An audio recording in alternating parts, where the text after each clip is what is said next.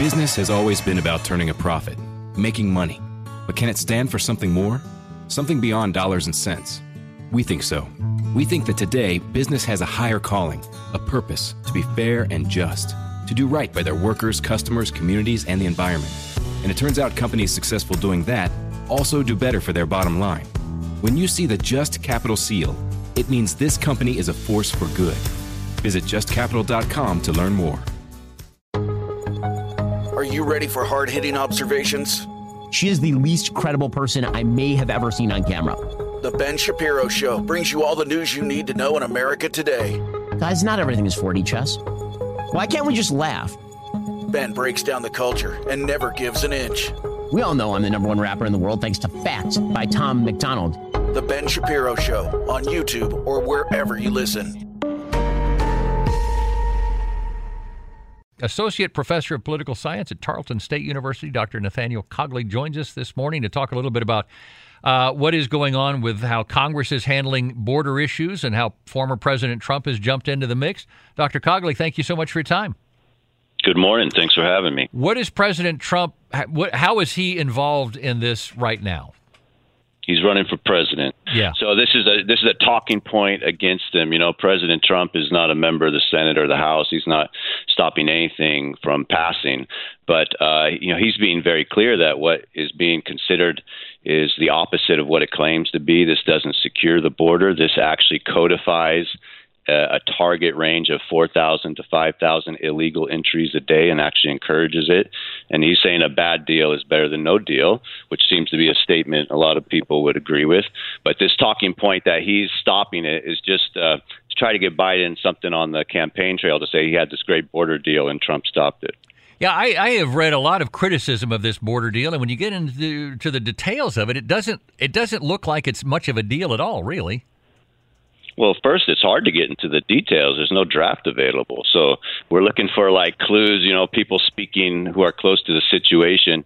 Yeah, and and they they basically won't enforce the border up to 4,000 illegal entries today, and they'll start to enforce it around 5,000 a day, which is kind of a wild concept. I mean, think about your local law enforcement only enforcing the law after 5,000 instances have occurred. You know, this is kind of a an admission that they can secure the border, but are choosing not to and have a target range of illegal entries. How much pull does the former president have on any negotiations that may be going on right now? I mean, really and truly, legitimately, any at all or a lot? Uh, he, he's able to certainly communicate with uh, several members of Congress that he works closely with. Now, this would not change the Senate numbers because uh, Democrats have control of the Senate, and there's enough there that don't have great relationships with Trump, like a Mitt Romney or something like that. So, I mean, it's really Mike Johnson, Speaker of the House, um, who himself has said this is dead on arrival and didn't need Trump to tell him that. So certainly, uh, you know, Trump's able to communicate with some members of Congress, but he's not the reason this thing isn't passing. You know, Mike Johnson is Speaker. Mike Johnson doesn't like it, and Mike Johnson won't put it forward. Dr. Cogley, what do you think the reason is that there's such reluctance on the White House's part to get control of this situation? Um, I believe they don't want to secure the border. You know, I mean, Trump had a more secure border. They have uh, perfect legal authority already, and this is something people are pointing out in Section 212F of the immigration law. The president can at any time uh, deny entry to anyone for any reason. This was actually passed in 1952, overwhelming support in both chambers of Congress. Uh, so, you know, for, for President Biden to suggest he needs a change in law to to secure entries, uh, you know, is just simply not true according to the law itself. But um, you know, why?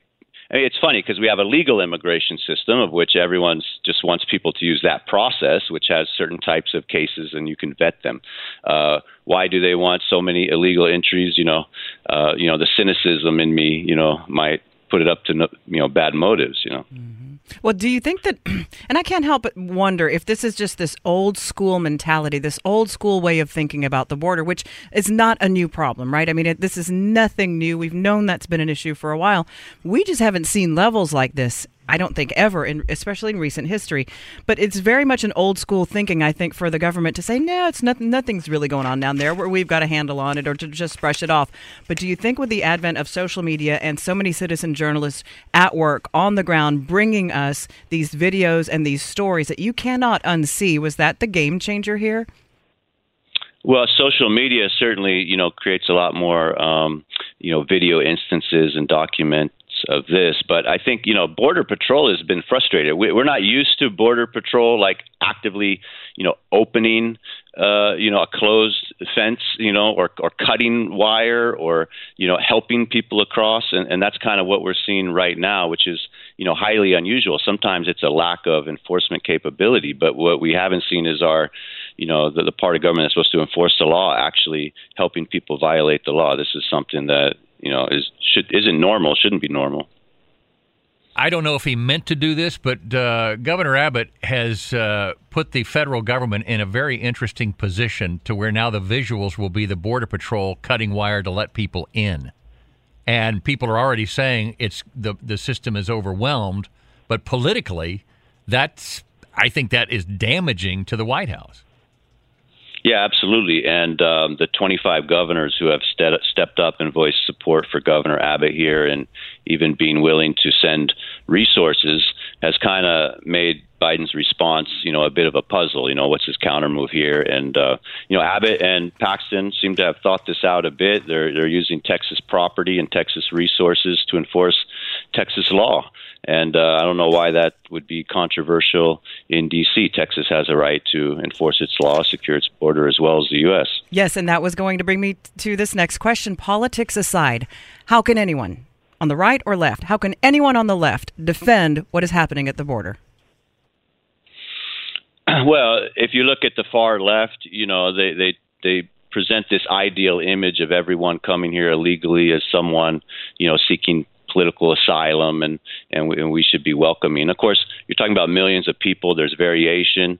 Uh, there might be some good people in the mix with good motives, but you got criminals and gangsters and cartel members, and you got people. You know, everyone with a child. It's not necessarily their their child. They might be trafficking that child. You know, and this is why we want people to go through the vetting process of, of legal points of entry and why someone would encourage them instead of going to the legal point of entry you know trying to swim with your child across the river you know, to enter illegally is highly, it's risky for those involved, and it violates, you know, our sovereignty. So uh, I, I don't know why why they encourage them to do it illegally, except that they want, you know, violations of the law, and they want to enter into policy beyond the scope of what the law permits. Associate Professor of Political Science at Tarleton State University, Dr. Nathaniel Cogley, with us. Thank you so much for your time. We'll have you back. Appreciate it. Thank you. Thank you so much. Yeah, I, I keep getting that uh, that that story of oh these folks are just coming in, they're seeking a better life, nope. and, and nobody, uh, there's no criminals. You're making a you're making that up, etc. We have a population here of seven, almost eight million people in DFW. No criminals here. Right. Imagine really? that. Imagine in. In any group of eight million people, you're telling me they're all angels? You're it gonna, doesn't work like that. Nope. You're going to have some in there. Yeah. Let's let's say. say it's one percent. That's eighty thousand criminals you just let into the country. Exactly right. That's 1%, and you know it's higher than that. Yep. Yeah. It's problematic. It's chilling, isn't it? It is. The Ed Mylett Show showcases the greatest peak performers sharing their journey, knowledge, and thought leadership. Sebastian Maniscalco. I'm a comedian. In my 20s, I wasn't like in a company, and I don't know like how marketing, sales. Yeah, you're a brand. You're a company. Yeah, and like Jay Z says, I'm a businessman. Yeah, yeah. To that, remind me not to quote any hip hop lyrics again. That was just a big miss. When you first said it, I'm like, yeah, he's a businessman. Yeah, I nailed it at the end. I pulled it together. It just took me a minute. The Ed Mylett Show is available on YouTube or wherever you listen. Get an inside look at Hollywood with Michael Rosenbaum. Let's get inside of my buddy, Kumail Nanjiani. When you talk about Eternals and it wasn't the response that you were hoping, how did that affect you? Marvel thought that we'd be going on a wave of raves, you know, and it wasn't true. The reviews were really bad. And you were aware of it while you were on tour? Yeah, I was too aware of it. And so, very intentionally, I did start counseling. Emily says that I do have trauma from it. Inside of You with Michael Rosenbaum, wherever you listen.